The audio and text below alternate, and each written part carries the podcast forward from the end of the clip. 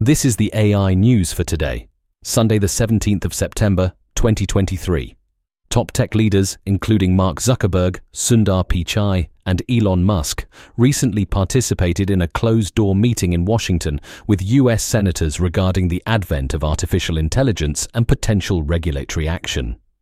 The AI Safety Forum fueled discussions on the creation of an independent agency to oversee certain elements, increase transparency amongst companies, and the critical need for protective measures against potential AI driven election misinformation.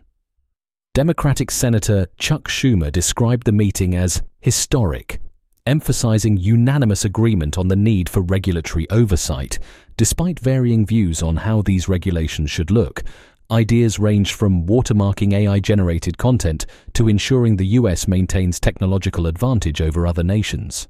Amazon has introduced an artificial intelligence tool to aid sellers in creating copy for their product pages.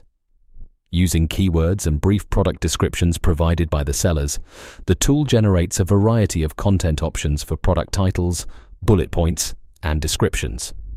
Amazon intends to further utilize AI to enhance the seller experience and help sellers stand out in its competitive third party marketplace. Researchers from AI company DeepMind have developed a new approach to deep learning models called optimization by prompting, or OPRO for short. This method utilizes AI large language models as optimizers, describing the optimization problem in natural language to guide the model towards a solution. The technique has proven successful in small scale issues, matching or surpassing expert derived heuristic algorithms, offering promise for future development in highly accurate AI systems. That's all for today. Connect with us at mrc.fm slash AI news. Hit subscribe and come back tomorrow for more AI news.